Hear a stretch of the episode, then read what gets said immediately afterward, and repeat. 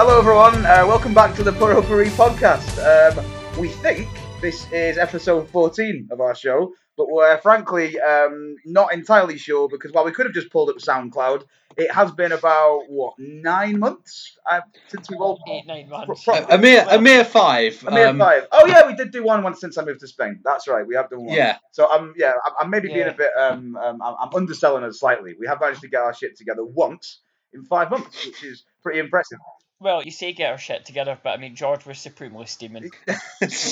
I mean, it's an absolute disgrace. Look, let's let's true. not talk about who may or may not have staggered into his living room with his cock out, Yes. walked around for about twenty minutes, and Yeah. spend the next hour hunched over the toilet. Let's Yeah. just not let's just gloss over all of that. Yeah, no need to go into that. Um, and um, quite outside of my daily life, there was also you, George, that um, um, uh, actually um, did that in our last recording. So, um, Quite a nice yeah. info. uh, pr- pray for us both. Uh, anyway, uh, yeah, so um, I'm Daniel, um, as always. That never really changes, not by default anyway. Um, and I'm back here with my compadres, uh, George and David, uh, who've done some pretty cool uh, bonus episodes in between. So thanks for that, guys. But we're back now to talk about uh, Pride, to pick up where we left off, talking about Pride Oh, Fighting yeah. Championships. Really, the, the birth of modern mixed martial arts as we know it, and some of legendary names, fights, and ideas that were swirling around at that time. So without further ado, uh, I think we should probably get into uh, get into carrying on where we left off, lads. Well, but first, actually, we've got a little, little bit of a uh, George and David's adventures in Puro this time, uh, because uh, we've actually had quite a spate of us like physically meeting up in the same place. Because uh, myself and Sarah had a very nice holiday in Spain last month, where we uh, got to uh, drop in on uh, on Daniel in uh, Yeah, in Madrid. and was treated to some lovely uh, Jungle Keanu approved Senegalese food, and then uh, we went off to watch um, RCW in Barcelona, Hmm. featuring uh, Kris Wolf. Is it now fair to say friend of the show, Kris Wolf? I th- I think I so. think yeah. Well, be. to be fair, I don't I don't think I've mentioned this uh, on, the podcast. Apologies if I have. So um, we went to Pro Wrestling Eve, uh, myself and Sarah and a few others. Uh, I think in March, Kris Wolf was there, and um, we went up to her and had a chat. And uh, You recorded a nice She- video greeting from her to me, which I was very appreciative of. Yeah, yeah. Well, she remembered us from uh, from last year. Nice. I said, "Oh, you're you you you're you're in a club with with the with the patches. Where's your friend, the little one?" Meaning meaning uh, Luke of uh, I maintain the double foot stomp is silly. Shout out to Luke. Uh, that was rather good. Yeah, and then we saw Kris Wolf in uh, in Spain, and uh, shout out to RCW and our, our friend uh, Jose who uh, works for them doing uh, various uh, wrestling t- uh, production tasks uh, because it was a really really good show featuring a lot of wrestlers who we know from Pro Wrestling Eve, and then uh, myself and uh, David and you know several uh, of our friends, possibly the biggest gathering of maintainers that have ever been in the same place, went think it down probably to was. um, I think there was about 12, 13, 14 I think the there. last time we mustered that much was probably York Hall, London. Um, Yeah, and For a show? even then, I don't, I don't think it was double figures. no, uh, I don't. I don't think so. No. But um, yeah, we went down to Bethnal Green for uh, Pro Wrestling Eve Wrestle Queendom. Um, David uh, came all the way down from um, Glasgow, al- albeit not on the flight that uh, he was intended to uh, Oh, go down yes. on.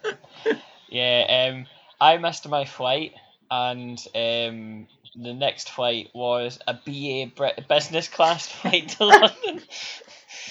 Um, so two hundred and forty pounds on the credit card later.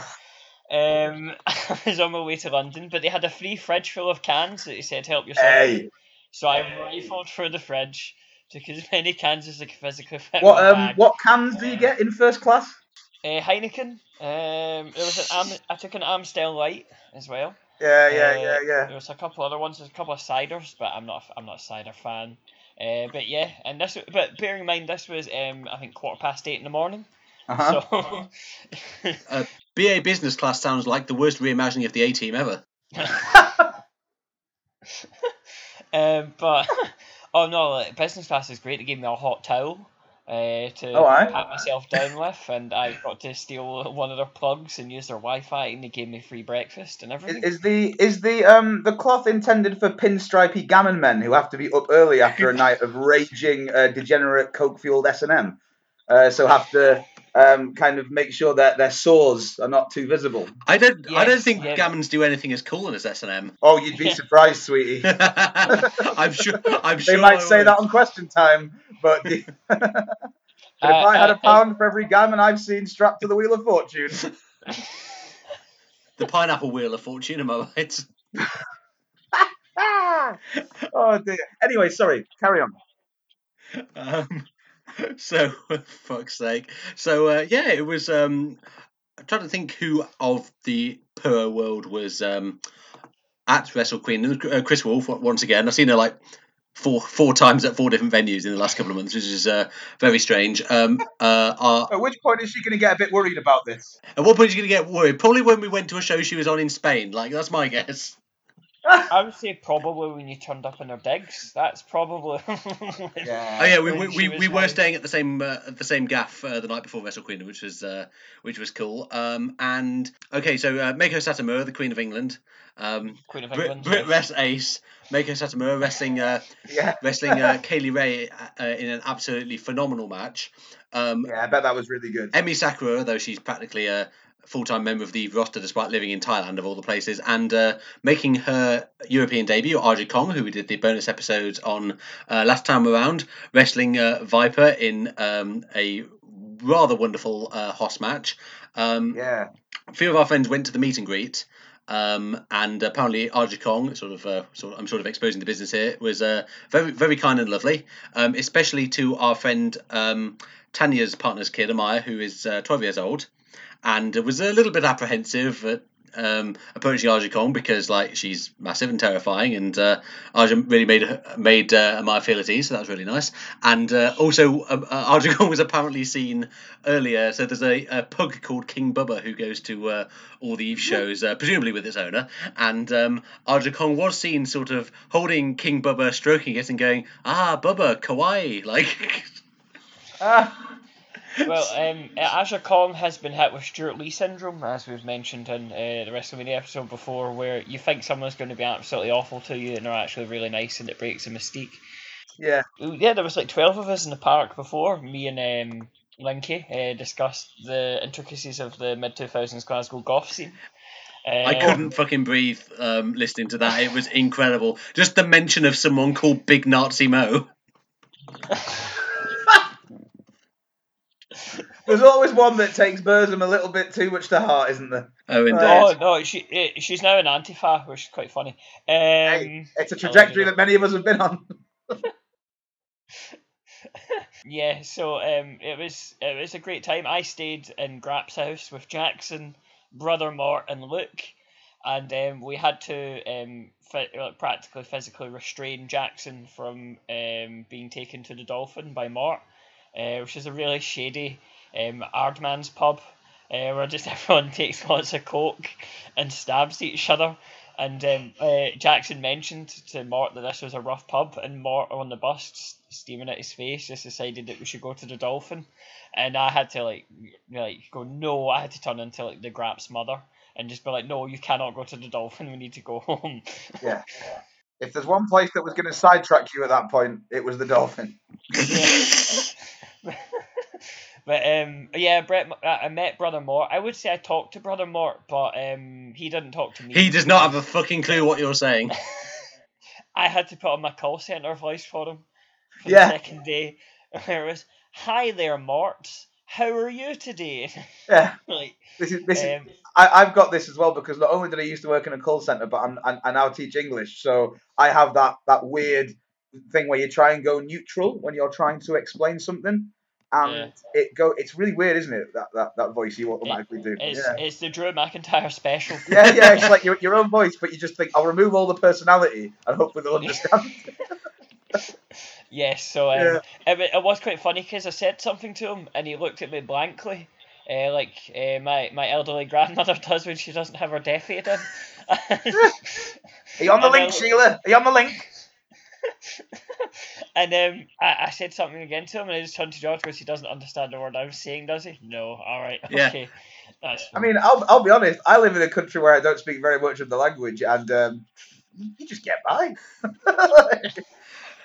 The uh, it's fine. so yeah, Yeah. um, very very Yeah. successful weekend all round, and uh, like uh, fair play to Eve for getting a really really good turnout uh, to uh, York Hall, um, despite Super Strong Style 16 taking place um, a sort of uh, there wasn't even really it wasn't even an hour's space between uh, between the shows, and also uh, Progress running a, an after party um, during uh, uh, Wrestle Queendom, which personally I think is a bit of a dick move. Um, Yeah. but um, I I, mean, rather gratifyingly, half, half the Progress roster uh, sacked off their own after party to go to Wrestle Queendom. So you just saw like good. uh, Jimmy Havoc and Chris Brooks sitting back and uh, Flash Morgan Webster going mad over literally everything, like um, those people in Myanmar when uh, Zero One did a show there for charity who had never seen wrestling before. So what we'll what we'll do is just just recap where we left off. So uh, what we are trying to do with this little retrospective about the Pride Fighting Championships is to give you a real diverse flavour of all the different kinds of things that the promotion was about. So we're not just doing Stone Cold Classics. On our previous episode, we gave you Daiju Takase versus Maniaba, which is an absolute freak show fight. It's a sumo wrestler against a dude a- a fifth of his size. Then we gave you uh, Nobuhiko Takada versus Mark Coleman, which was fixed. And then we gave you um, uh, which which fucking hell, which Gracie was it? Royce Gracie, isn't it? Royce Gracie Royce. versus um, betray my MMA noobness. Uh, Royce Gracie versus Kazushi Sakuraba. Um, in a match which is a really fascinating example of where MMA was at the time, and also of one man's aura slowly being chipped away, and not only that, but arguably the aura of an entire family. I was going to say, yeah, yeah, yeah. but yeah. as a fight, I think we can agree it's uh, one for the, for the purists, shall we say? Um, Yeah, Yeah. Modernised, so what we're going to do now is bring you a uh, match which is uh, another all-time classic of Pride Fighting Championship, but uh, certainly much uh, shorter than uh, 90 minutes. You will be pleased to know. Um, we were going to talk about this last episode actually, but we didn't have time because it turns out, hey, talking about a an MMA fight in uh, detail which uh, takes an hour and a half to complete is uh, actually rather time-consuming. Who knew? So our next fight is. If you thought they were tired after the fight finished, imagine. Yeah. Mate, imagine how pooped we were after talking about Mate, mate, that's nothing. Imagine our fucking listeners. So um, what we have now is uh, zipping forward to the 23rd of June 2002. Uh, we have uh, with a professional record of 14 wins and one loss, uh, the Predator Don Frye, with, versus with a professional record of zero wins and two losses, uh, Yoshihiro Takayama. So um, you may recall from previous podcasts. Uh, yes, indeed. Yes, uh, he was mentioned in the uh, New Japan versus uh, UWFI thing. He was a professional wrestler in a previous life. Uh, he was, I think, contracted to Pro Wrestling Noah at the time of this fight. He uh, fetched up in All Japan So um, after UWFI ended, spent a few years kind of being really green and not really adjusting to the style, and then as soon as Noah started, suddenly became incredible at uh, pro wrestling, and then uh, ended up uh, doing a bit of work in Pride. I think it's fair to say there isn't a more notable mixed martial artist who never won a professional MMA fight than Yoshihiro Takayama. That that is that's a, very good show actually. yeah, I'd probably agree with that. I- mm, yeah, I'm His- scanning my head. Yeah.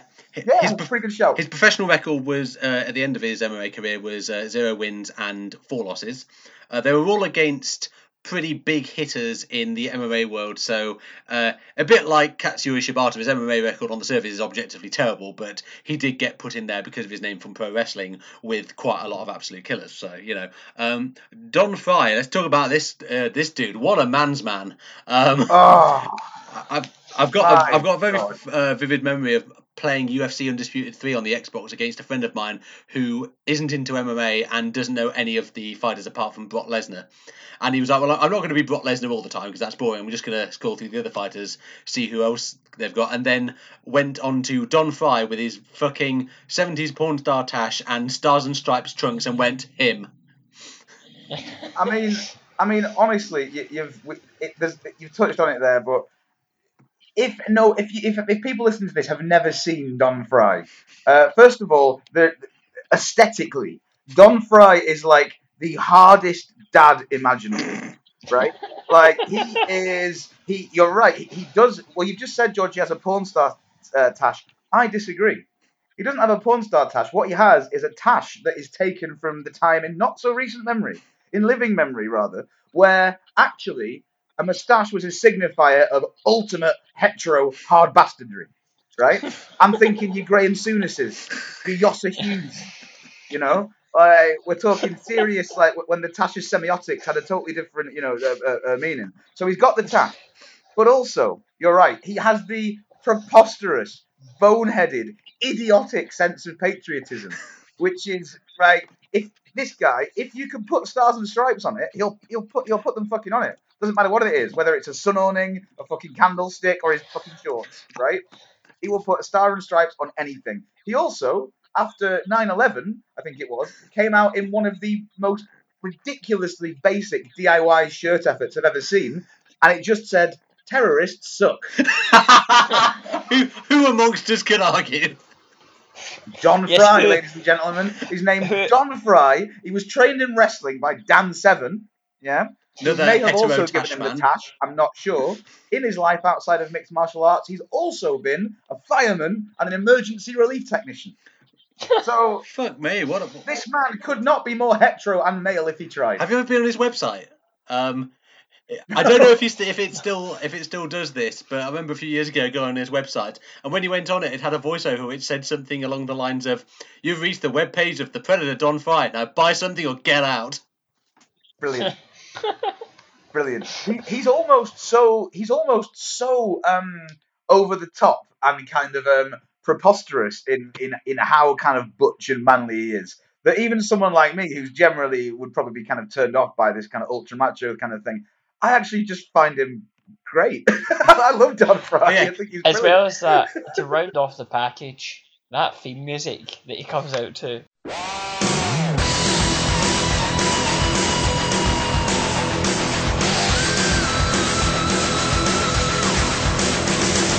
Hard metal note riff and fuck me man, it's so so good. The uh, I mean, he's got a pretty good T-shirt on uh, for, for this fight as well. It just says Pain Incorporated. Now I remember when it was uh, Pain Limited before they uh, took the had the share flotation and took it public, but you know that's. Uh, oh, that's, that's right those are the days um, so um, but it was merely a startup in, the, in California yeah, just imagine uh, Don Don Don Frye's like we're, we're disrupting MMA.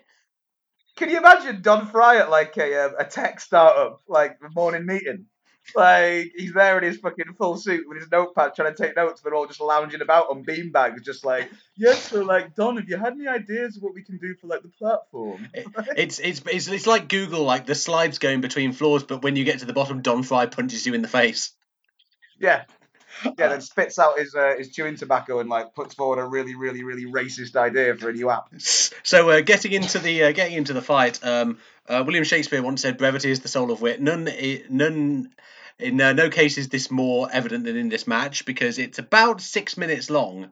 Um, this won multiple Fight of the Year awards. Now, if you're looking for an exhibition of you know, grappling technique. Like lots of different submissions flying around, you are absolutely not going to find it. What you are going to find is the best possible tramps in a car park fight. It is. Yes. It's Yes. the best possible pub car park fight ever, and I've seen plenty, and it's the best. Um, yeah. Um, before we get into this match, I've actually, as you might be aware, and we have touched on it at the end of a previous episode, Yoshihiro Takayama, uh, not in the best of health at the moment after. Ta uh, just a regulation DDT in a wrestling match went wrong. He was uh, ended up paralyzed from the neck down. Now apparently he is progressing. Uh, I think I think about as well as you could uh, hope. Really, he's nowhere near back to how he was, but he has at least regained a degree of uh, mobility. So when we talk about the brutality of this match, obviously keep this in mind. Having said that, he had four MMA fights in his career, and you know if you've ever seen uh, his matches in Noah and New Japan, uh, you know the style he worked. All I'm going to say is this MMA fight is probably not the reason that Yoshihiro Takayama is in the physical No. condition he is now.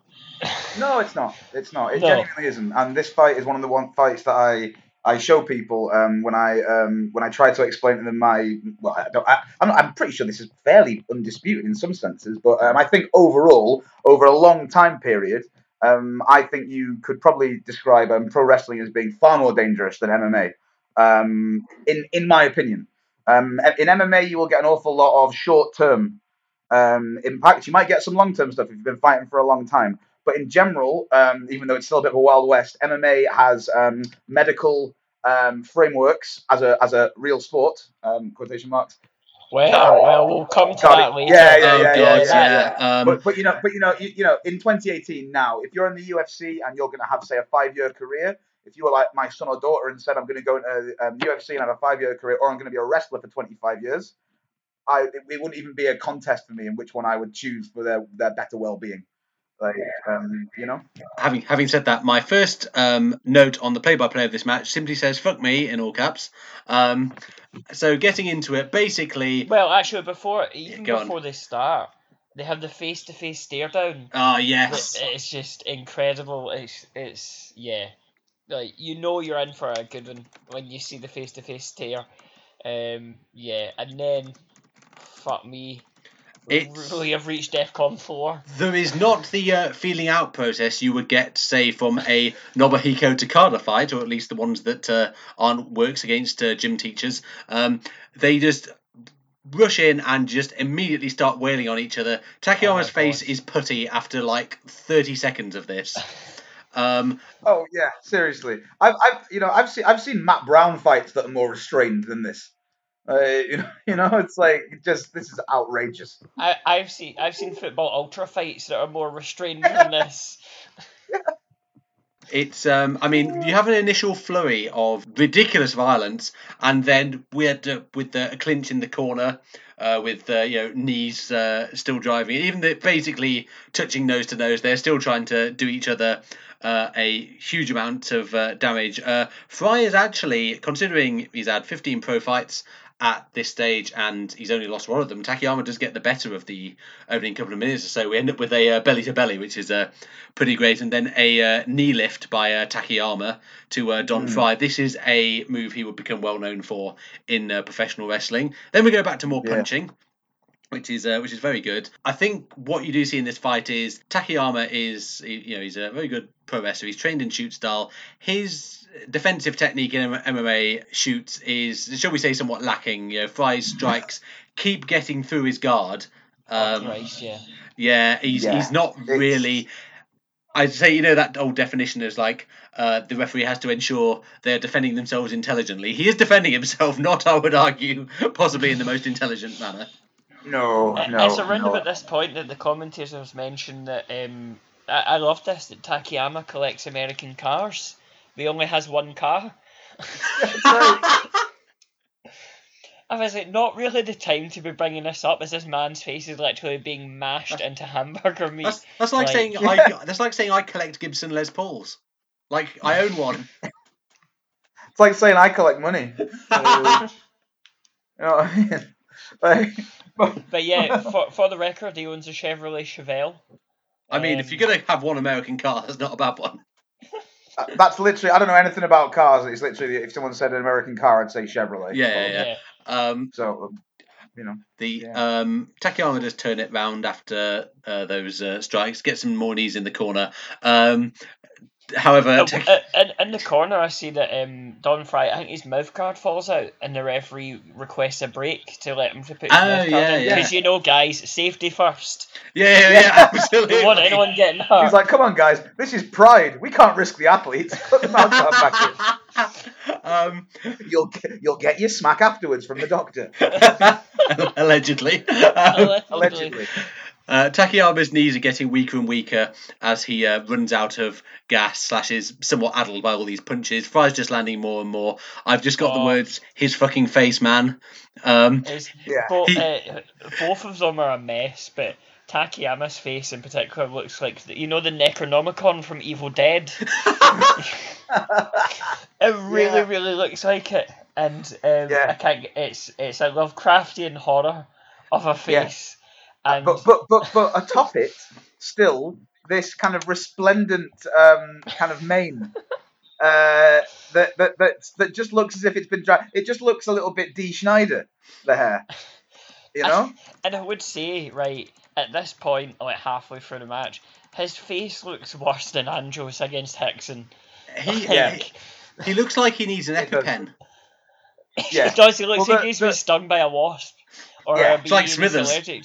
It, it does. Yes, it actually does remind me of that. And the thing about this is, this is a really good. Um, ex- I mean, obviously, in this fight, neither neither guy really cared. But the thing you said before, George, about how um, these guys, um, you know, all the punches are getting through, especially to Takayama from from Frye. And it's because this is a perfect example of what happens when, fine, it's fun if two guys say, you know, fuck it, we'll leave technique at the door. But if you've got no shape, when you're throwing punches, you don't go back to a shape, a defense, some form of defensive shape or reactive shape. This is what happens. like kids, if you're ever doing combat sports, this is what happens because you know uh, it becomes a war and it becomes the first person to be able to like repeatedly punch the other person harder, which is ostensibly what the sport's about. But actually, when you factor in defense, it's not about that. It's about finding openings. And this entire fight is just an enormous opening. just the way you like it. I, I would say that the amount of shots that each person takes, if this was a boxing match, if this was two boxers, they would God. both have been sparked out. Like, the, Oh, the ref would stopped it. Oh, I, well, yeah, uh, well, um, yeah. I mean, like, ostensibly by the letter of the law, we should have probably stopped this about four minutes early. But, you Yeah. know, Willie Collins there, uh, fucking refereeing pride and can't figure out when to make a fucking decision. Oh yeah, like the um, I love that uh, at one point Takayama gets wiped down and the torch shined in his eyes, like as if that, as if that's gonna do do Don't, yeah, anything. that'll don't, help shine, him. don't shine a light in my face, The- mate. I've lost a pint of blood. I've just pierced my foot on a spy. Uh, yeah. Um, the uh, com- commentators put over the Pride video game while Takayama is being checked on. Uh, we go back to the tramp fight. Uh, Takayama tries a takedown, God bless him, and uh, gets uh, judo tripped with uh, Don Frye's nice rudimentary grappling technique. It's not It's not like a- even not even you you really undersold this. He comes back from the break because he come back from a break and have another fucking flurry of punches that are like insane. Like if you had the second flurry in a row, no, but oh my god, this is awful. But it's the fact that this man has been met checked by fucking Doctor Nick Riviera, and he's like, yeah, this is fine, it's absolutely fine. Goes back in, he just fucking absorb about forty thousand shots with no defense whatsoever. It's Yeah. ludicrous, absolutely ludicrous. And and then and then the, the thing that really gets me is that it's then then that they, he thinks I know what I'll do takedown time. Yep. Like I don't know if anyone's ever tried to do a takedown before. Right, doing a takedown takes so much out of you, like so much to the point that when I first started grappling, I was like, you know what, I might just do strikes. Uh, like it takes that much energy. Like I would rather hit, like do like five rounds in terms of tiredness than probably do five takedowns in a row. Like so at that point to think, ah, you know what I'll do now? I'll expend just about every bit of energy I've got left on taking this guy down is incredibly brave, but Yeah. also totally suicidal. Yeah, and he Yeah. did not have much energy left. No, he No. went because he went for another belly to belly and just totally absolutely shat the bed on it, and he, he just like landed with Frye Yeah. on top of him. Yeah, yeah. Don Frye ends up in the mountain. If you do not want Don Frye punching you while you're both standing up, you definitely don't want him punching you when he's on top of you. Takayama heroically goes for a Kimura, but takes more takes more punches, and finally the ref stops it. Um, I mean, like Ah! An absolute shambles of a refereeing decision. Um, just I mean, yeah, absolutely ridiculous. How on earth this this allowed to go? It was six minutes and twelve seconds, and fuck me, there was no chance that this should ever have went six minutes and twelve seconds. Uh, I thought all the videos I seen at first were like two and a half minutes. I thought this match is like two and a half minutes long. It should have been, but it wasn't. yeah, Like yeah. it's, it's insane. yeah. fucking hell. Yeah. Like, I mean, yeah. What can you say about it? Like, um, I mean, Takayama's face looks like a pun of mince. Absolutely, like it's it's ridiculous. He, he looks like he wants to cry, but his Yeah. tear ducts have been smashed in, so he, He can't doesn't. He doesn't just look like. Yeah, he he looks like one of them fried breakfasts that comes out of a tin all at once, like as if it's just been decanted onto this kind of like uh, you know um, kind of granite surface and like smothered over the top. I'm sure I saw a little uh, like a, a little button mushroom. Um, you know, I'm I'm more of a, more of a Duchy Originals man myself, but I'll. Uh, yeah, of course you are. Of course you are. um, yeah, it's good mushroom chat though. Good mushroom yeah, I was chat. going I was going to Uh, say the best kind of mushroom chat, arguably. Um, Um, well, well, well, yeah, well, yeah. Did, did you happen to Yeah. uh, do you happen to catch the post match of this? They there's some giant banners that look like dollar bills, which is uh which is uh, pretty great. Again, going in with the whole could Don Frye be any more American? The answer is none, none more American. And then the commentators also mention, I think from the same show, um, Kiyoshi Tamura versus Bob Sapp. Oh, have you have you have you seen that? I've not, I've never seen it. It sounds amazing. Bob Yeah, Sapley yeah. squashes him apparently. That's what he said in the commentary. Well, of course he does. He outweighs him by like hundred pounds. We'll get to Bob Um, Sapp. Um, Yeah. I mean, like, could you please refer to him by his correct name, which is Bob Sapley? I, I can. Bob Sapley. Bobby Sapu himself. So, um, Sapu. so um, oh, apparently after this fight as well, uh, Takayama apologised to Frye for not giving him a better match. I mean, As like Kawada turned up, go up to Misawa after six three ninety four and just go, sorry, I, I was blown at my ass for the first, last twenty five minutes. He was like, sorry, four and three quarter stars. yeah. This um, it, this um, isn't exactly the same as an example, but it, the, the sheer amount of kind of um uh, kind of masochism that's inherent in that statement reminds me of um when years ago, um about twenty odd years ago, when um uh, City were managed by Alan Ball, um when we were really really um you know um, about to start our descent down the leagues. Um, um, he we got beaten by Liverpool six 0 so not that much has changed. Um, and after the game, Alan Ball was asked uh, um, what his thoughts on the game were, and you know what the first thing he said was? He said, "I enjoyed the game. I enjoyed the game." Oh, did you, Alan? Did you enjoy the game? Did you? Oh, that's, that's good hear. It must be nice to enjoy the game because we've travelled down on the fucking motorway and fucking have to get back. Oh my god! Front, enjoyed the game. He had a front row seat. What what a turn up for the books. Front row Yeah. seat to get such a great game. Yeah, I yeah. love- and then he went home and he had loads of money in his bank account. Marvelous. I love the fact Hey? that you can like have a season where you won the Premier League with hundred points and like you're still scarred by things like this. Ah, no, but that, that's that's what makes the that's what makes all the success better. You know, you have to remember the the, the, the degradation and the pain. You know. It's- Well, I mean, when about- when Thistle win the league for, by 100 points in the year 30 42, it'll be fucking grand. All the all the misery we've been through. it'll be fine. It'll be fine. Yeah. It'll be fine. Uh, you know, it's, it's gonna be all right. So, um, I mean, yeah, like do seek this uh, this fight out. It is it is incredible. This It- is the Big gr- this is the greatest MMA fight of all time to me. Like I absolutely adore this. This uh, like nothing can beat this. Nothing at all. Well, I mean, you say that we're about to get to a, a couple of fights which I would describe as uh, short but sweet. Oh boy, yes. So we're going forward uh, a year in time now, uh, 10th of August 2003. So it is uh, Mirko uh, Cro Cop, aka Mirko uh, Filipovic, which is the name he went uh, by. Uh, he's called Cro Cop because uh, it's short for Croatian cop because he is. He has an actual armed Polish. he is, that is yeah, he is literally in the Croatian anti-terror police. So uh, Yeah. Mirko Cro Cop, terrifying hard man with a professional record of five wins, zero losses, and two no contests, um, versus with a professional record of 51 wins and seven losses, Igor Vovchanchin. Uh, please refer to him by his correct name. The Ukrainian freight train. The Ukrainian freight train. That's right. Oh my god, I've got so much to say about both these guys. Do you, you, who wants to start? Yeah, off? I mean, like when when- when we when we talk about Vovchanchin, uh, do bear in mind what we said in our previous episode was that after Sakuraba had had his horrendous ninety-minute uh, Gracie fight, that was the first round of a tournament, and he then had to fight Igor Vovchanchin, who, as we have just said, I mean, take a look at his record. He fought a lot, and he won the vast majority of them. Um, I will say, however, he does look a Yeah. bit like um, the uh, centrist melt de nos jours Emmanuel Macron. I don't know if you've if you uh, noticed that. I did not notice that, but now you've said it, I can't unsee it. I'm, ve- I'm very sorry if I've uh, ruined uh, him for you by um, comparing him to uh, the human TED Talk that is currently the president of France. Yeah, the yeah the the the office effluence that is uh, inhabiting the Champs Elysees. Um, yeah. Well, um, I, I was going to say that um, Cro Cop um, meeting Vovchanchin, is this the the bi- the biggest meeting of a police and a freight train since Ronnie Biggs escaped to Rio? Oh! Stick that one up your coppers. well, I mean, just. I mean, just just like uh, Ronnie Biggs, uh, uh, MMA is very popular in Brazil. It is. It is.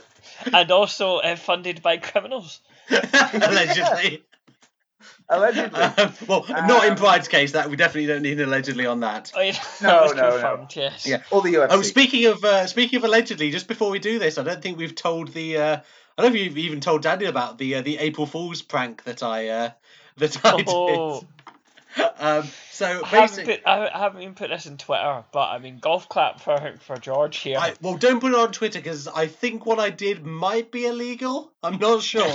so This is how all good stories start. Hit me. yeah, yeah. Okay, so basically, what I did, and um, I insisted, uh, and sorry, insisted, enlisted the uh, help of uh, David's lovely wife in this uh, in this uh, escapade because um, David's lovely wife. basically what I did was uh, using a uh, template I found on the internet. I am uh, not a legal scholar.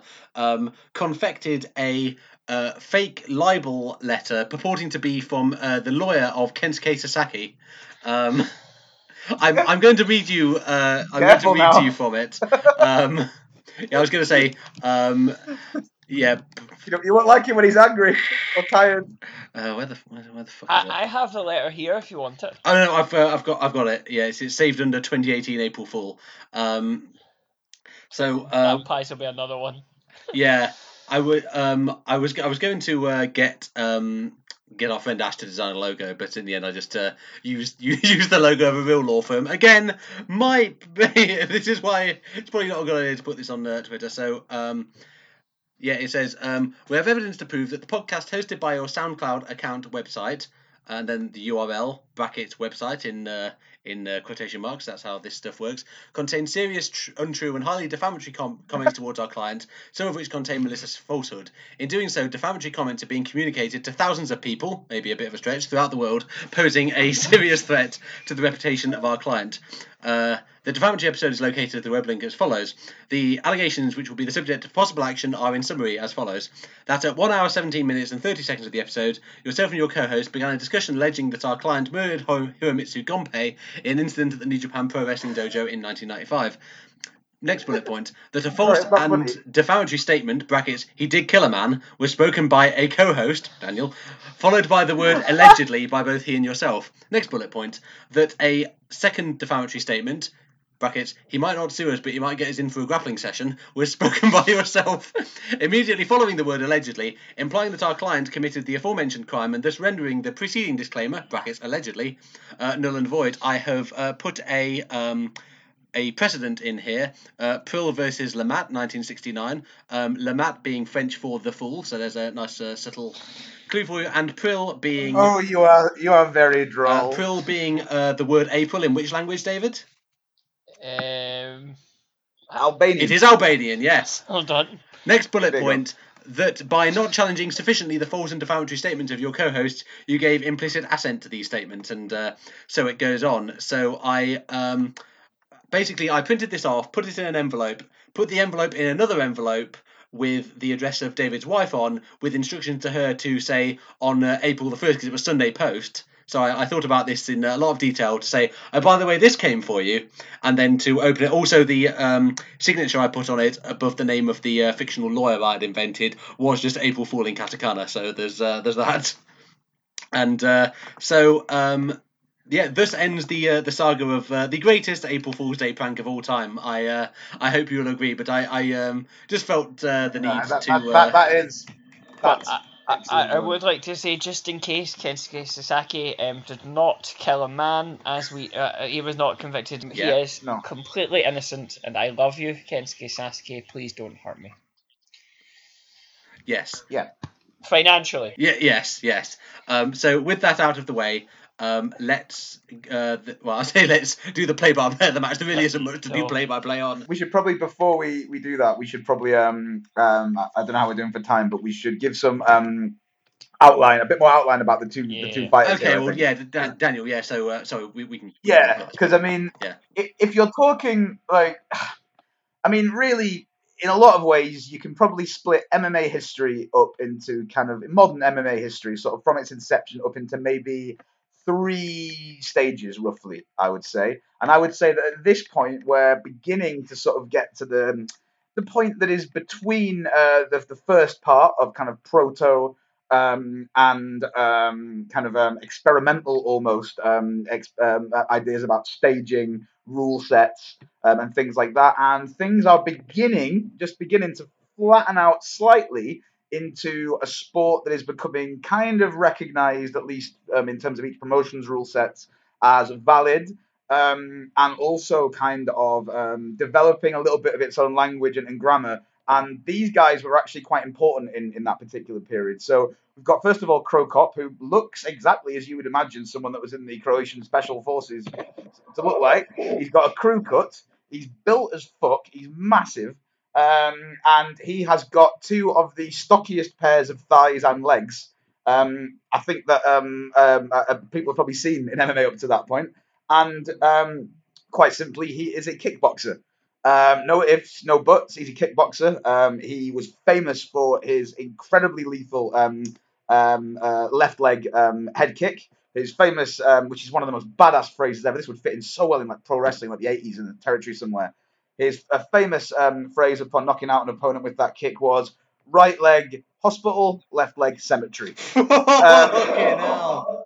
which is phenomenal. Um, he was an incre- um, for the time a very very dangerous kickboxer and striker. These days, if you're watching back with modern eyes, when you see so much kind of really high level like Muay Thai and, um, and kickboxing MMA, someone like Joanna Jędrzejczyk, for example, um, yeah, the, the the movement, the uh, the uh, the kind of um, the the I suppose you would say the poise and it lacks a little bit. Uh, but for its time and at heavyweight as well, these are big guys. Uh, this guy was a seriously dangerous striker. Um, Vovchanchin is even more interesting in some ways.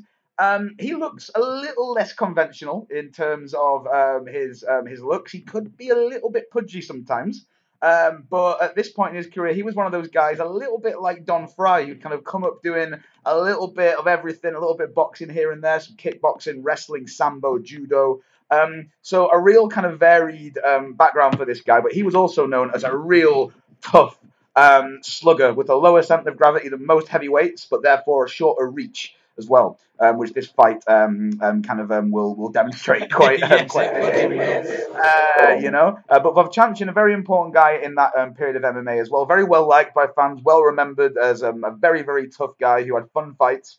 Again, look, these guys, but it's at this stage in MMA, they are limited, um, and it's not necessarily their fault. MMA at this point was not fully mixed martial arts; it was a limited sport in which specialists often competed against each other and would have rudimentary training in the other aspects of the art, possibly only on the defensive end. Um, so you know, it is what it is. This fight, but two very important figures in, in MMA history, and two fighters that I think a lot of people have got an awful lot of um, of time for. I mean, put it this way: Cro Cop is headlining in uh, the O2 in like two weeks uh, for Bellator. Oh. Cro Cop's still a huge. I mean, you know, Cro Cop's not been the fighter that he, he has for you know nigh on fifteen years, but he's still he's still a big name. People love him. Are we you good know? enough for fucking Bellator? Oh. I'm good enough for Bellator. Um, uh, for me. I mean, for me, Cro Cop is possibly the biggest icon of Pride for me, uh, of, uh, alongside maybe Fedor, uh, who we'll come to later. Hmm. For me, Cro Cop was always the one I knew when I was younger, not really into MMA, but I knew who Cro Cop was, and yeah, he is absolute nails. Um, I put it Yeah. this way: I would not like to uh, be done raided by him. Um, at Oh, all. No. Yeah. Uh, but yeah, the, the last thing I was going to say about Cro Cop is that you're, you're right, David. He um, is a genuinely menacing looking man. He's um, at this point one of the, the finest sort of heavyweight MMA strikers um, in Pride. But also, actually, what I really like about Cro Cop is that he did one of, in my opinion, the most sporting things I've ever seen a sportsman of any um, um, um, you know discipline ever do. Uh, which you, and you can go on YouTube if you want to find this. Anyone go on YouTube and type in Cro Cop um, Nogueira interview. Okay. At one point, Cro Cop's penciled in to fight um, um, um, Nogueira, Big Nog, who's pretty much my favorite heavyweight of all time. Love him. He's the guy that got me into MMA. Uh, but um, Nogueira had a very difficult life. He was run over as a child. Um, he was expected not to live very long. He's got a huge scar down his back that's proof of that. Um, and he's a very brave man that fought through a lot of problems to become a, a, a champion when nothing was expected of him. Now, Cro Cop, for as much as he was a big rival with him, um, went on a Croatian sports television show where there was a bunch of sports journalists um, basically saying that Nogueira was a, a pussy, uh, a wimp, that he um, was scared of Cro Cop, um, that um, Cro Cop was going to, you know, um, um, take him out. And you'd expect when you're watching this for Cro Cop to kind of sit there, soak it up, and agree with them, and kind of, you know, get um, egged on by it. But he gets so angry and articulately angry with them, and in a very, very um, forthright and um, I actually think really kind of um, uh, morally uh, upright way. he dresses these guys down. He says, "You haven't got a clue what this guy's about. You've never been in a ring. You don't know what kind of toughness it takes to get run over as a child. There's a reason they call him Minotauro, and I don't like you putting him down on national television." Which I think, compared if you compare that to something like the Farrago that was like McGregor Mayweather, Yeah. I mean, you know, we're talking about a guy who's who, you know, at least has that Has in his locker. I think principles, it's yeah. It's like uh, yeah. that, that bit in the uh, the Graham Taylor documentary where uh, there's the the guys uh, abusing John Barnes, and uh, Hmm. Graham Taylor just turns around and said, "Hey, that's a that's a that's a human being you're shouting at there. Show some manners." Yeah, You know, you know, and it's just a, it's not it's not a radical gesture or anything, but it's just a nice moment of decency yeah, in a sport which is often premised on people being really horrible. to yeah, each other, exactly. Um, You know. Um, Oh, one, one fun fact before we go on. You mentioned Cro Cop about being genuinely menacing, and I just wanted to mention that in my EFED, I once booked uh, the Ukrainian freight train Igor Vovchanchin to take on the genuine menace Gary Albright. oh my god.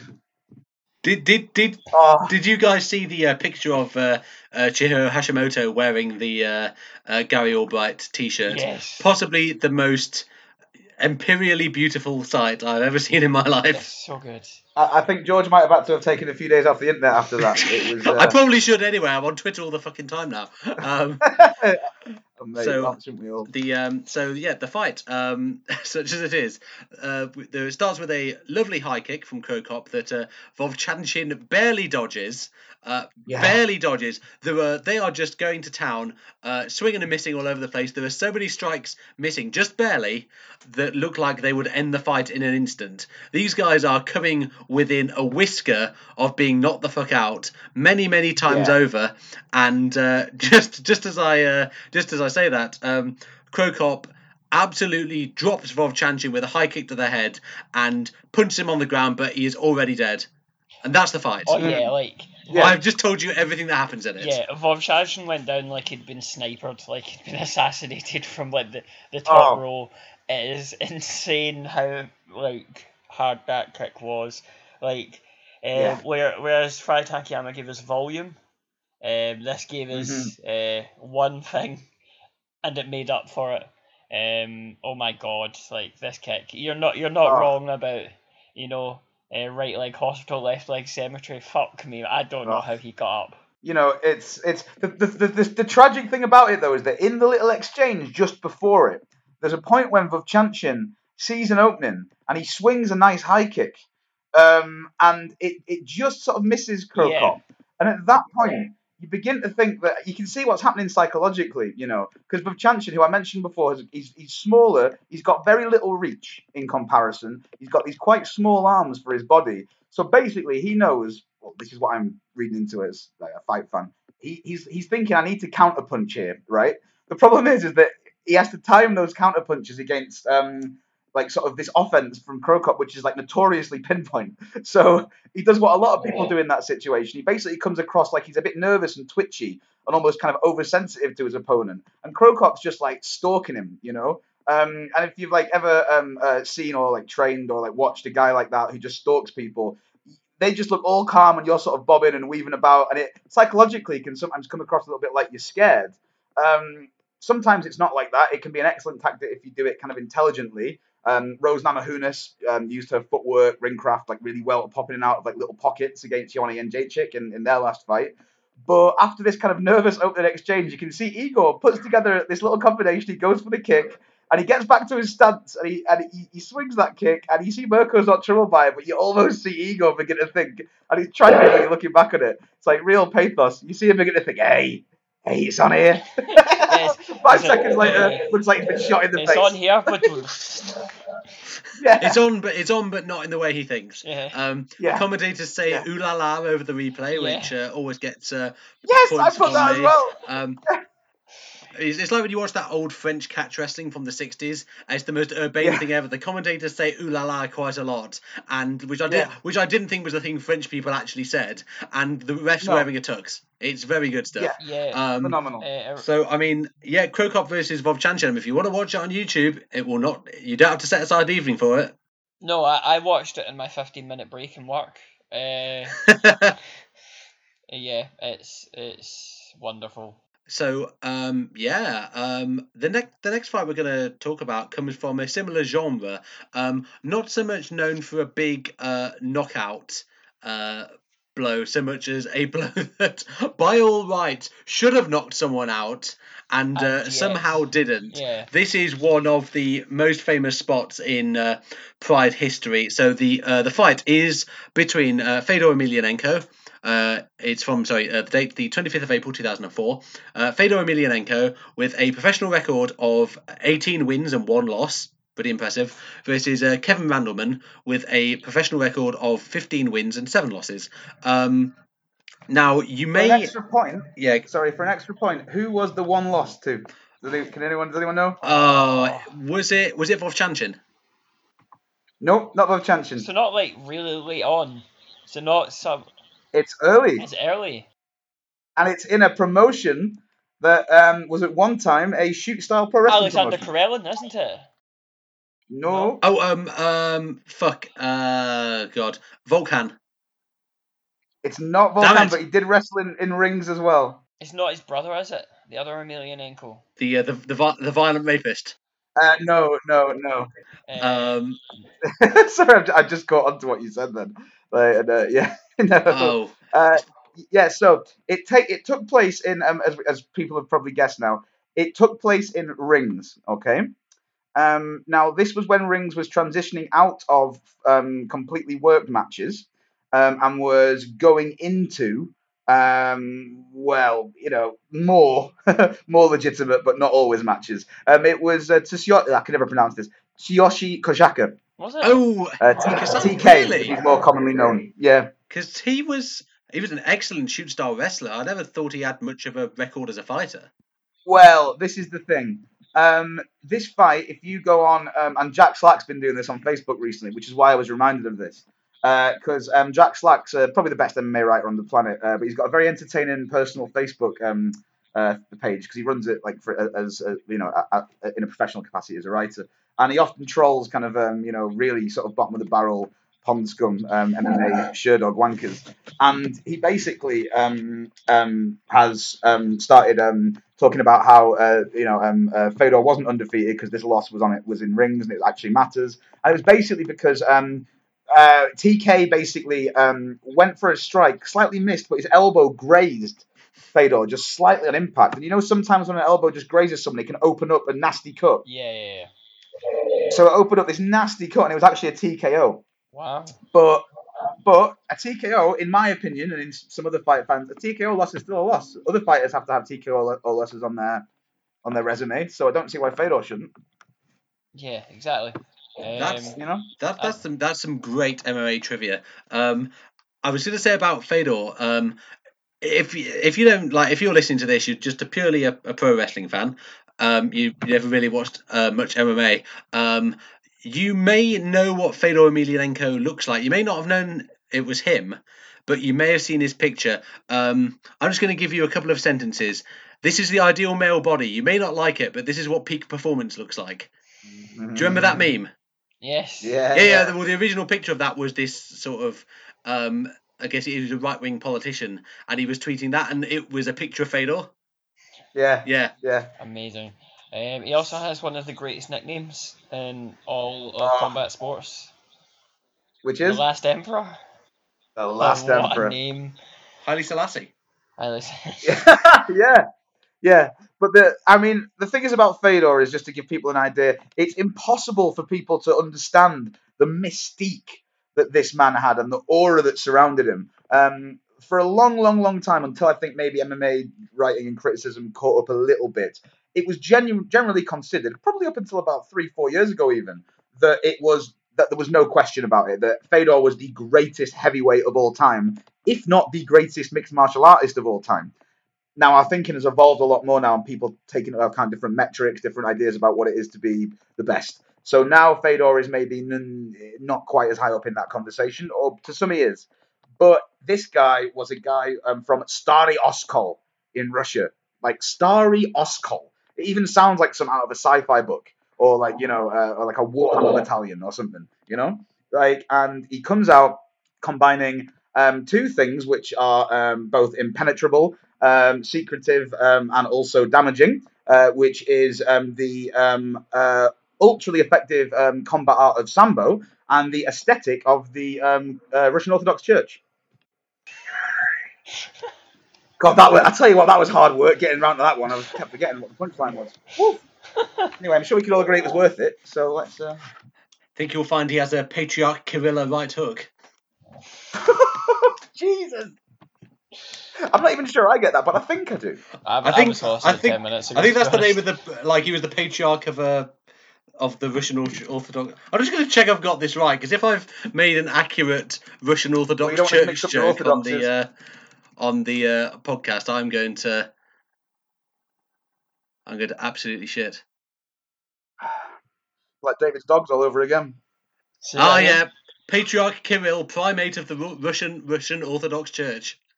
Thank God we laid that one to rest. How could we have slept the night? I mean, if only we could name, we could lay the entire religion to rest, but that's that's another thing. Um, Well, well, that's another podcast. Yeah, Indeed Russian so. Orthodox religion is wrestling. um, uh, Kevin Randleman. Um, now he was a sort of he was a top level amateur wrestler. Am I right in uh, saying that? Yeah, Uh, Randleman, yeah, yeah, Kevin Randleman, yeah. I think I want to say he was like um, pretty elite NCAA level, but I'm gonna just check that now because uh, it's. Uh, let's just check this. Um, I mean, put it this way, yeah. So his background's in collegiate wrestling. Uh, sorry, JR voice. Background in collegiate wrestling. great collegiate background. Uh, ah, yes, yeah. He didn't just. Ah, okay. So his. Oh, wow. Um, he had a, a string of 42 victories in a row fuck. and first place finish. and a first place finish in the Big Ten tournament and All American status, dominated the NCAA tournament before losing in the final. Randleman then went undefeated during his sophomore year and won the NCAA tournament. Oh, and then by the way, he did it again the next year, despite having his jaw dislocated. That- Aye, Like- but does, does he have 54 league titles and a Ramsden's Cup though? That's the question. That's the question.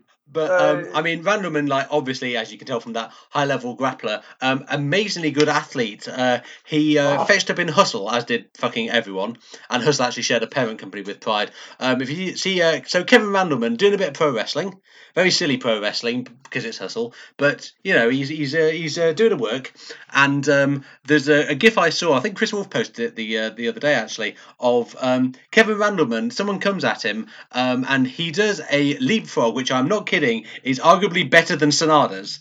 And I do not say that lightly. And then he jumps onto the second rope and does a springboard crossbody out of the corner. Genuinely, I maintain Kevin Randleman could have been a great wrestler with the right training. He absolutely could. Also, do you know who he, he was? Looks um, like one as well. You know who he was tagging in with in that uh, match? Uh, Sylvester Terkay, Oh, wow. who is now a car salesman, I think. and arguably always was. so uh, Randleman charges and uh, lifts lifts Fedor up, uh, gets a takedown on him pretty early doors. Uh, Fedor's doing those uh, he's doing those little Shane McMahon punches that uh, people like to do to try and get out of a clinch or uh, a takedown. One of my favourite things in uh, in MMA. Uh, Fedor. Uh, I mean, let, let's Da- David. How would you describe what happens next? Oh, for fuck's sake, right. um, like, Randleman, like, he just wires in, he just goes straight for him and then gets a takedown. And then, um, what is it? uh, What he tries to do? He tries to, like, put, he tries to put on a hold and uh, F- Fedor slips out of it. What happens is Randleman grabs him from behind by the waist and fucking German suplexes him. And I'm not, I'm Mm. not meaning like your shitty WWE German suplexes. No. No, this is full on Vader and Oki on your head, like paralysis Hmm. German suplex. This is Hmm. insane. But but but not as an yeah not as an accident of choreography or a, a, a miss stunt, but as a deliberate. I'm trying to basically kill this yeah, person. Yeah. very much. Right. But And he, he, he's not a, he's not a small man either uh, to be lifting up. no, it, Oh, my not. goodness. But the scary thing is, is that he goes to capitalise and Fedor is just absolutely like unfazed. He's just this absolute cyborg. I've never seen anyone. It's the greatest no sell in the history of It's anything. incredible. Yeah, I mean, it's like he looks like he not. He looks like he, he, he, he looks like he's he's actually fairly relaxed about things. He's like, oh well, that, that's over. Not only does he no sell it, like he like thirty seconds later he fucking wins. Yeah, with a nice a nice calmly applied submission. Yeah, like a little, little Americana. It's lovely. Randleman is always like he's um he, he, he looks like he's at right. I've dropped him in his head. He can't possibly get up from this. I have this in the bag. I'm going to go for the finish. And then, like 30 seconds later, he's been caught in a Yano type snafu, and suddenly he's just tapping out because of absolute shenanigans from Fedor. Fedor is fucking terrifying. How I mean, on earth this- this? I I don't know. It, it it is absolutely it is absolutely ridiculous. Like um And you know, this this is this is why just before because I was going to say this is why Fedor is uh, had that had that mystique. This is one of the key matches as uh, um, in that the key fights because the it wasn't just the the brutality that he, he was subjected to. It was the manner in which with this kind of cyborg intensity he just got back into position, rode it out, and then looked for an opening. And you know that combined with the fact that he was from the backwoods of Russia, that um, you know um, he seemed to be unbeatable, that he pioneered this like really crazy kind of um, moving about a lot of mobility on top, and looking for like really intricate ground and pound angles. Like this guy was the, thought of as the most the most terrifying man in the world, the hardest guy in the world. Like right? yeah, absolutely. Like Yeah, it's um the time. it, it, it, it, it, it is an insane fight. Like again, like short but sweet because I mean, God, there's there's so many MMA fights which are long and not particularly interesting. Whereas here, again, it's I think it's under two minutes. It's really not very long, but you get it's about a moment. And I say, this sort of underrated aftermath because everyone's seen the GIF and like you'd assume the guy who German suplexed the guy right on the top of his head wins. He does not. He loses in very short order. One thing I wanted to ask actually, because I know it, there's certain moves you're not allowed to do in UFC. Like you're not allowed to bring an elbow like straight down from like a 12 to 6 position, uh, like with the point of elbow. You're not allowed to do that. Is German suplexing a dude onto your head something you're not allowed to do in UFC? I guess it never Um, really comes up, no, but like, it, it- no, it, it, it, people have done variations on that, and people, well, people have done what would be a basic uh, German suplex, I suppose, that one that doesn't have quite as much arc, torque, and impact as that. Um, so it does happen, but um, generally um, it wouldn't be too much of a danger because in a sort of standard German suplex, a person wouldn't land on their neck anyway necessarily. They would perhaps just um, land maybe on the base of the neck down to the top of the spine, which is just as bad, but it's a kind of different uh, angle. It would be legal in the UFC. I think I'm right in saying it's just that it's just so rare that it's not really going to be a concern. For them. yeah, Um, I'd, I'd have to check um, the full unified rule set, but you know. Um, one thing actually I would suggest for people, I don't know if you've seen this, but um, if you Google this video, um, it comes up with the, the video, and as well as that, there's one called um, uh, Pride Ringside. Did did either of you watch this? No, no. Oh man, Oh, is this the one where you, you, you can watch the, the fight from the perspective of the coaches? yes, exactly. So it's Yeah, yeah, yeah, Yeah. yeah. I, yeah, I because I, I've seen this fight like a million times, so I watched this one on that because I thought it'd be an interesting view. Yeah, and I would heartily recommend watching this as well as the commentary because, like, with the commentary, it kind of dulls out the crowd. You can still hear the crowd and clearly go mental, but on the Pride Ringside video, you can you can hear every person a pin drop in the in the crowd. You know, you hear everything, and then when he hits that German suplex, my word, the the noise this crowd makes because they do that, and then it, it's kind of like this wave where it it, it crests up and you expect it to come back down, but it keeps going because you think Randleman has it won, and then Fedor puts on a submission, he just keep going louder and louder. It's honestly like it's it's. I might even stick it in at the end to be honest because it, it's worth a listen. Oh, do it. Um, yeah, it's it's absolutely it's absolutely wonderful, and it really shows you just how batshit insane this was, and how how much people like lost their shit for this.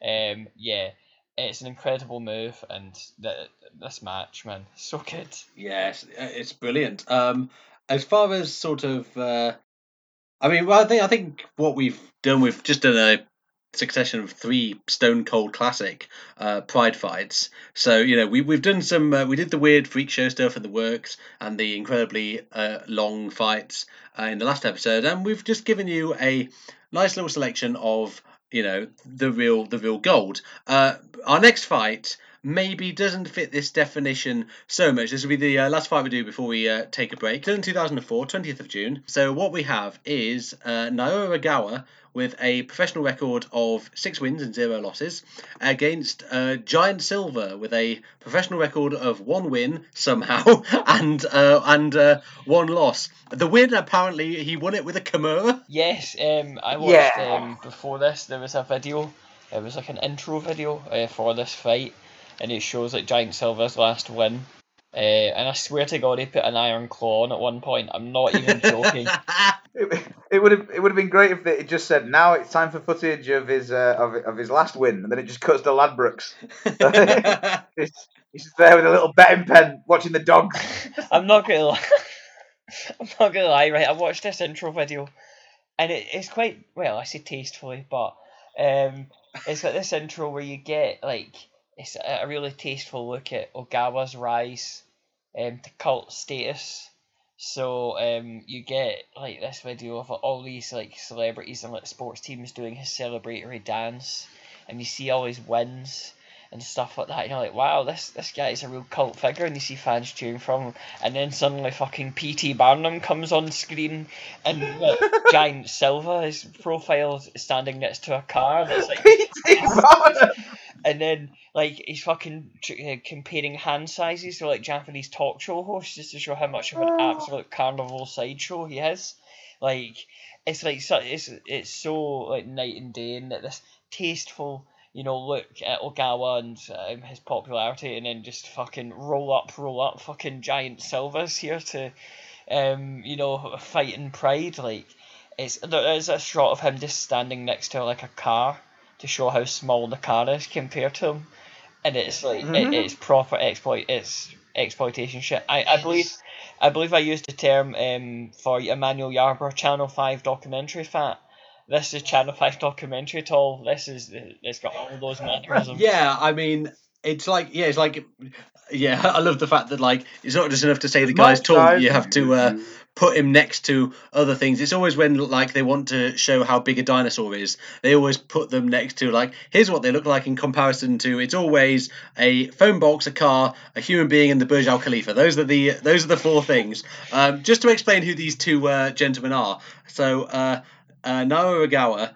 Um, was it like you say? We touched on Ogawa before, haven't we? Uh, I don't think we have. We've mentioned Yoshinari Ogawa, I think, but yes, um, Rat Boy. Yes. Rat Boy. Did we not talk about the um, Mad uh, 2000 Ogawa match? We haven't. No, no. I'll. Uh, Oh, did not? Yeah, I'll just do Oh, just do a quick rundown. So, uh, Naoya Ogawa was a top judoka, and I mean top, as in Olympic silver medalist. There was a huge bidding war for his uh, signature. They actually showed footage of him winning the Olympic gold uh, silver medal in this intro video as well. It was it was quite brilliant. Oh yeah, yeah. Giant Silva was also an Olympian in uh, basketball, not fighting, but uh, basketball. Obviously, you know, you're a you're a you're a tall fella. Let's uh, get get you in a uh, get you in a sleeveless t-shirt and uh, make you amble up and down a court. Um, I, I'm a big basketball fan, as you can. Uh, I, I genuinely am. Um, so um, Naoya Ogawa, aka Ah Sir, I see you know your judo. This is Democracy Manifest. Naoya Ogawa. Um, a succulent Chinese meal. this is a succulent MMA fight. It is. You know what the succulent Chinese meal would include though? Chicken. That that will come very apparent in a second once you finish with Giant Silva. Uh, rundown. Oh, but- oh God, yeah, we need to we need to talk about that. Oh, thanks. I like my chickens plump.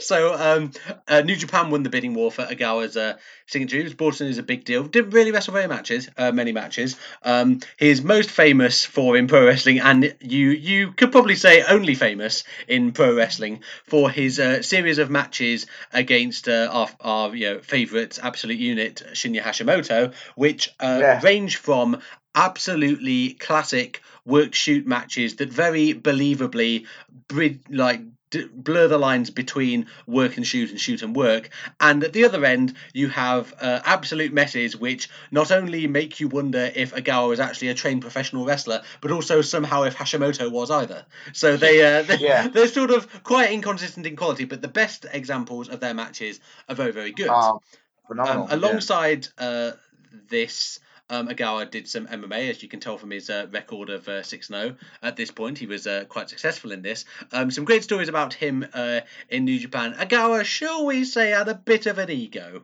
Um, and Yeah. and to be, you know, you can kind of see how he developed that. You know, big shot in judo, big shot in MMA, and uh, people in New Japan management, um, specifically uh, UVF Godfather Antonio Inoki, blowing a lot of smoke up his ass. Um, Ogawa did not like jobbing one little bit, and on occasion would get out of it by um, crying to Papa Antonio and sometimes getting a finish changed, and not only that, but um, getting a, a whole match changed. There's a couple of examples of this, and I believe this was the first one of these took place at a Tokyo Dome show on uh, January the fourth. I believe he was wrestling.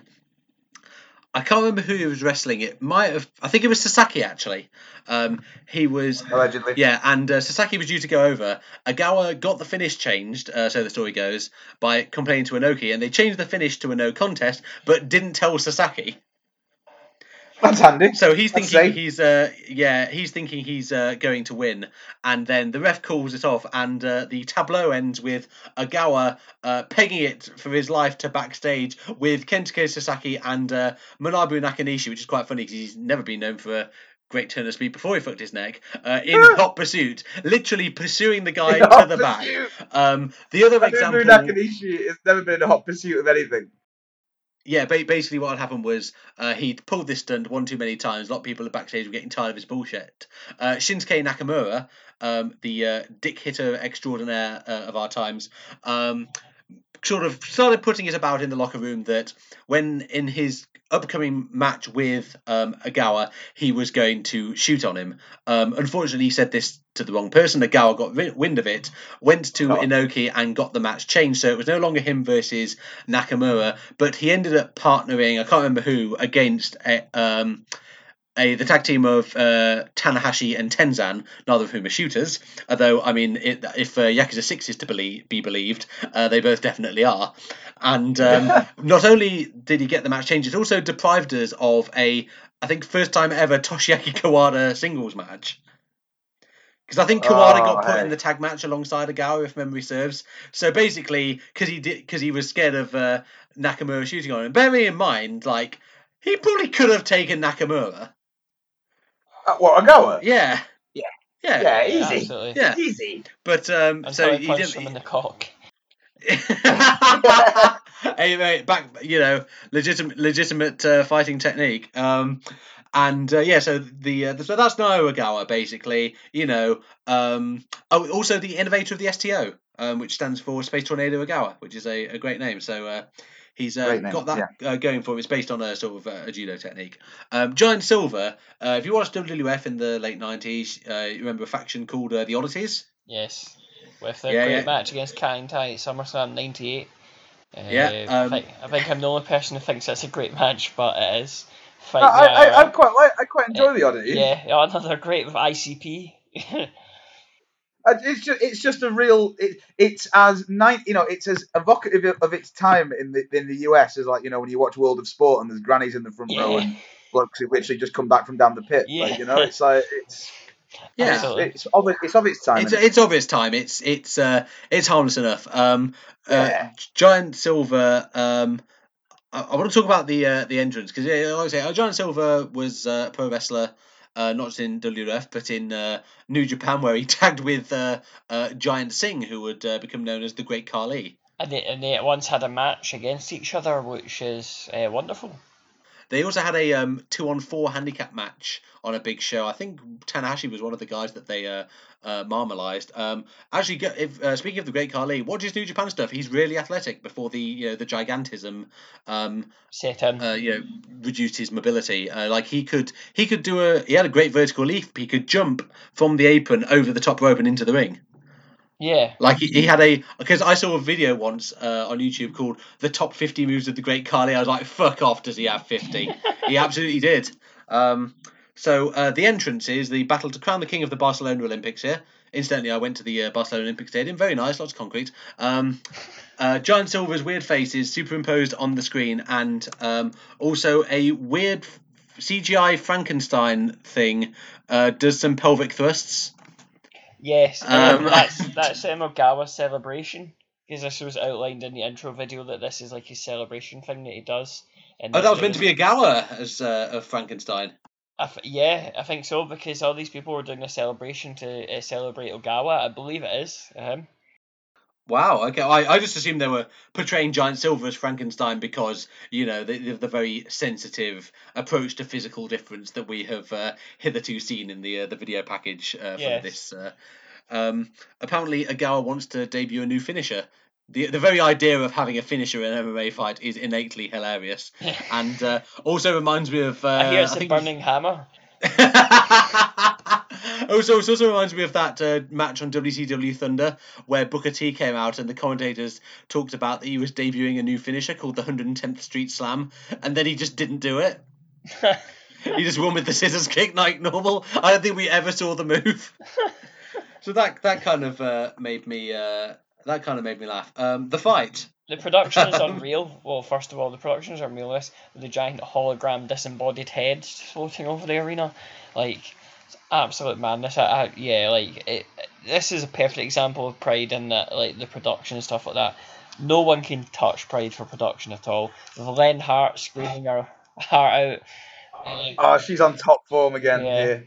Uh, ca- carry on. Oh yeah, and um, uh, Silva has uh, the Luchador Solar in his corner.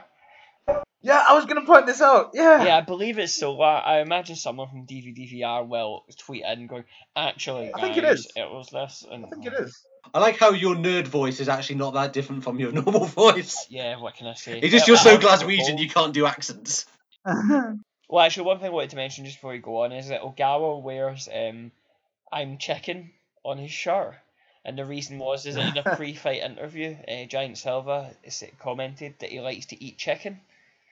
So Ogawa, Ogawa, A man after my own heart. him and all his crew um, got "I'm chicken" shirts um, printed um, to uh, wind up Giant Silva. I thought that was quite brilliant. That is absolutely amazing. I mean, obviously, it. Uh, I mean, it, it goes very well for uh, Giant Silva as we're uh, about to see. So Ogawa gets a takedown very quickly and into side control. Um, him trying to get a submission on uh, Giant Silva is rather like a boss fight from Shadow of the Colossus. Yeah. Oh, Giant Silva swings like a tree in this in the wind. Like, it's absolute Oh. tree fighting. I love it. And can I, can I just say, I don't think I've ever seen anything less approximating what could be even sort of like um, basically described as a clinch game. Like, like- I've never seen anyone. He's massive, right? Like, and he, th- there is no attempt made whatsoever to even like uh, to cup his hands in like a plum thing or whatever and just like pull a head in. Not even like basics. He literally just sort of wh- waggles his hands around a bit, uh, sort of next to his shoulders, like he's the fucking yeti in um, WCW. Like, um, you know, it's, it's me- I, I- I've just written here for the for the first line I've just written is clinch game abject. yeah, I mean, yeah, you know what do you what do you expect? The guy's uh, the guy's not a fighter. He's uh, he's he's a very tall man who is, is done v- very often for himself, parlaying this tallness into a successful sporting career. He's he is so tall, in fact, that during the introductions, you know how they do the uh, where you cannot hit and you like touch other points. The referee has to tippy toe to touch Ah! uh, Silva's head because he's too high. Yeah, that's how tall Amazing. Giant Silva is. He's also uh, much bigger than a car, as I keep going back to in this intro video. Mm. I- yeah. I mean, but not as fast as a peregrine falcon. So, you know, them's the breaks. Silva at least is. I've, I've got him down here. He is actually better on the mat than I thought. In that he does manage to No, escape from. no, no, no, he, sorry. he no. does manage to escape from an attempted choke at one point No, in this. he match. doesn't escape from it. He, Ogawa lets him. Ogawa at that point, Ogawa could finish the fight. Like, there's no. Let's not. It, escaping is far too grandiose a term for what occurs here. I also noticed at one point the referee has a camera on his head and he has a backpack. Oh, backpack. DrevCam, it's amazing. It's like a, a proto um, VAR. Um, I imagine there'll be Yeah. lots of MMA fans who'll be fucking outraged and say it ruins the flow of the game, and it's totally destroyed MMA. it was. It, I mean, Pride was really the original Peep Show. Oh man, I'm absolutely getting the peep show theme tune and um, dubbing this over this fight. Yeah. oh, oh. Pride, Pride FC. The secret ingredient is crime. Yeah, yeah, yeah. But like, but to co- to come back to what you were saying, there's basically Ogawa's got him inside control, right? He's got him inside control um, at one point, and pretty much like what what what Silva sort of needs to do if he can is he's basically got to manipulate um like um his his entire sort of body through like uh, his kind of um, thighs like to kick out and push um, and try and like sort of switch himself around at least so he can try and wriggle free The problem is he's fucking massive, so he can't do that. He's not got any wiggle I- room. There, there, there is no wiggle room at the end. I am- So, he's got, so by that point, like Ogawa, at that point when he manages to sort of get up, that's Ogawa basically letting him get up, and at that point Ogawa can take his back at ease if he wants to. There's this weird, like, clumsy transition back into a full mount that must have been achieved with like the least amount of effort I've ever seen. But the thing is, you say taking his back. That's still an effort. His back's the size of the fucking Rosetta Stone. Uh, well, uh, yeah, it's still true, true that, but like it's also a lot of back to climb up if you just want to choke someone out. Like, you know, That is true. like, The, the uh, whole Shadow of the Colossus uh, comparison. he absolutely, he Yeah. absolutely needs crampons to climb that back. yeah, you know, like, uh, and th- then yeah. So while they're in full mount, Silva, like, bless him, uh, he tries a little bit of wrist control at this point, right? Which is probably the only effective thing that he does in the entire fight, but. When you're on your back, like uh, wrist control is not a substitute for creative or effective work. like, I can guarantee, it's not going to happen. Yeah, so we should probably get to the finish of this match. Um, Yeah, yes. Pl- please, let's get to the uh, let's get to the finish of this match. Um, the uh, giant uh, tries to uh, wriggle out of uh, some hammer fists from uh, Ogawa. His uh, defense at this point is just shoving his massive hands in Ogawa's face. He is literally trying to get him to talk to the hand. Um, and then um, Ogawa gets in mount and wins with punches. I assume this is the uh, the new innovative finisher that the uh, commentators were talking about. No, Ogawa, the first man ever to get in a mount and win with punches. What an innovator! And uh, yeah, that's the fight. I mean, uh, there's not. Uh, I, having said that, as much as we've uh, sort of talked about. Um, like uh, Giant Silva's uh, appearance, like Ogawa's a weird looking man. Yes, yes. Like he's very Yeah. like long and lanky, isn't he? Yeah. He looks like a very dangerous big fish, like like, like a shark or something. Or you know? big mouth Billy Bass. yeah, or big mouth Don't Billy Bass. worry. Be happy. But but but. Oh man, if it wasn't like twelve o'clock at slash eleven o'clock at night, we'd have always just started singing do do do do at the top of our voice. Yeah, I, could- I, I might still do that afterwards. yeah. So um, I mean that's the uh, so that is um, I believe uh, episode fourteen. Uh, in in the bags. So uh, what we're going to do next time we are because uh, we wanted to get more fights in, but I mean we've had such a great time talking about these ones. Uh, to really do the remaining fights, we've got uh, Justice. Uh, we are going to uh, leave them for uh, episode fifteen. So what we'll do there is talk about a few more uh, Pride fights, and one which isn't exactly a fight in Pride, and by isn't exactly a fight in Pride, I mean it isn't, uh, but which is uh, very influential. It, He's a man that says he's a man that says what he means. He doesn't split hairs, George. He calls a spade a spade. um, it's a fight which is very important in uh, Japanese MMA history. So we'll be um, covering that. I do absolutely love the fact that we've had to wait eight eight months for this uh, part two, and we've ended up by going there'll be a part three. It's like when Axl Rose said Chinese democracy was a trilogy. It's a bit like that. I believe this is what's known as edging.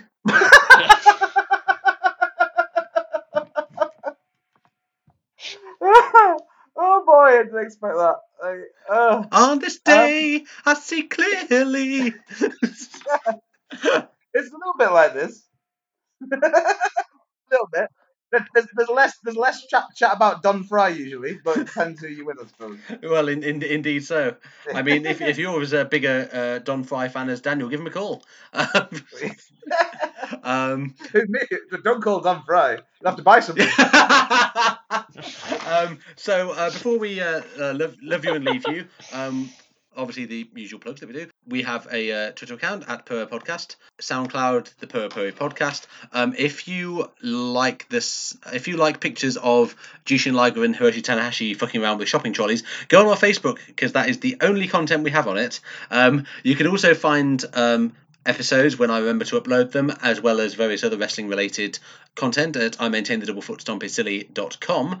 Um, and I guess that's about it for the uh, plugs. Oh, uh, we also, as well as episode 15, we will be hopefully getting this out in uh, time for the World Cup. I've said it now, so we uh, have to commit to it. Um, an episode called um, hashtag football is pro wrestling. So if you enjoyed the Ah, uh, yeah. hashtag Robot Wars is pro wrestling episode, then um, do uh, stay tuned for that because, um, as you know, we all love a bit of the football, and uh, we have actually mentioned football more on this podcast than we have, say, Masahiro Chono, for example. Um, so I think um, maybe in a vain attempt to get it out of our systems, uh, distilling all this chat into uh, one uh, episode just talking about the ways in which football is like pro wrestling. Uh, things like uh, the best promos in uh, football, matches that were worked, uh, the spectacle and razzmatazz of the whole endeavour, and uh, you know, face and heel turns and things like that. You, you speaking of which, um, in terms of uh, an attempt to get a football um, podcasting out of our system, um, I am actually starting a football podcast. It's currently untitled at the moment. What? Um, yeah, I'm starting a football podcast um, where we um, basically talk to fans of different clubs, um, and they go through their worst seasons. So it's basically like you know all the the hilarious things that happen because me and my friend are both going through um awful seasons. Um, as we speak tomorrow, I'm traveling. I am travelling to Livingston for a fucking relegation playoff um, that could see my team go down, and as well as that, the other person is a Sunderland fan. Oh, So that's um, yeah, we, ha- we thought we'd uh, have like some sort of therapy uh, for people where they can get out their, their awful, awful seasons. Uh, so we're, we're doing that. So if you want to hear more about um, Alan Ball um, oh and his masochism, then at some point I might be talking about it on, on David's show, maybe. I'm- much, much Alan Ball hijinks to come. Um, I mean, well I really, just- wa- I really want to be uh, on this uh, podcast. At the same time, I'm an- I'm an Arsenal fan, and like talking about Arsenal's worst season since I've been alive is just going to be like the football equivalent of first world problems. Yeah, boo hoo! You came six in the league. Yeah. uh, we came six. We came six in the league once in the last forty years. You don't see me fucking complaining. and it's still and it's still Um, their best selling DVD in the club shop. So Yeah, it's absolutely. um, as well as that, speaking of football, um, I am currently tra- uh, collecting the Panini World Cup stickers, and genuinely, eh, I need people to trade with me. So if you listen to this and have any doublers for Panini World Cup stickers, DM us. I'm not joking. I, I, I will actually trade with you. I'll send you stickers in the post because I have like 200 doublers at the moment. Um, so if you have those, please do. And as well as that, um, I wanted to give a quick shout out to WrestleMania weekend because uh, we ran a big grift. Did you hear about this grift that we did, Oh, this Daniel? is- no. Oh, WrestleMania weekend. Um, Maybe, uh, see, if- have you ever heard of FITE TV? They do all the Rising pay per views. Yeah, yeah, yeah, do, yeah, like, yeah, yeah. this. Well, they had a scam going on. I, I, they, they don't call it a scam, but it is Was it a scam with Uh, a big where- plate? Uh, scam with a big plate, yeah, where basically you could sign up and you could give everybody your free code, uh, and if they signed up with your code, your referral code, you got like twenty dollars in credit. The guys in the Virtual Pros podcast, I'm not joking, have six thousand dollars worth of credit, so I can literally just buy like random Rising pay per views until like the year three thousand and not run out of credit. The first thing to say, Jez, is is not pyramid selling. No. This is not pyramid selling, absolutely. Um, business secrets of FITE TV. Um, but um, I, uh, if you want to help us, uh, I'm not. We're not doing a Patreon. We don't really care about getting money or anything like that. But uh, we absolutely love watching the Graps for free. So if you want to watch a free FITE TV pay per view, you can by using our FITE TV code. Um, it is the number zero, Y for Yankee, W for whiskey, the number one, W for whiskey, the number five, and N for November. Now we haven't been paid by FITE TV to do this. I genuinely just found out about this, and like I fucking love getting credits. So we we genuinely use this to watch like I watched like Joey Janela's Spring Break, Bloodsport, all the Evolve shows, Kaiju Big Battel. I, I watched them all. Um, I, well, I've not watched them all, but I have them all to watch. Um, and like honestly, if you want to sign up for FITE TV, use this code or message us, and I will give you the code because, um, frankly, that that's all I want. I don't I don't want money. I want to watch um shitty Evolve shows for free. Um, so yeah, uh, do that, and as well as that, um, if you could leave us a rating um and review us on iTunes. Um, it will give me a good laugh. Uh, you can put in as many oblique references to football in the IRA, um, and it will be fantastic. Um, so yeah, five star reviews um, until they get six and a quarter going. Um, anything less than five stars, and um, I'm coming to your house. So um, five star reviews all round. Um, Um, I um, yes. I am looking for um, a a partner, someone to share things with, um, walks on the beach, um, coffees, at lunch. Good sense of humour. I mean, it's not displayed in this podcast, but he does have a good sense of humour. Yeah, but must be into Don Frye's tash.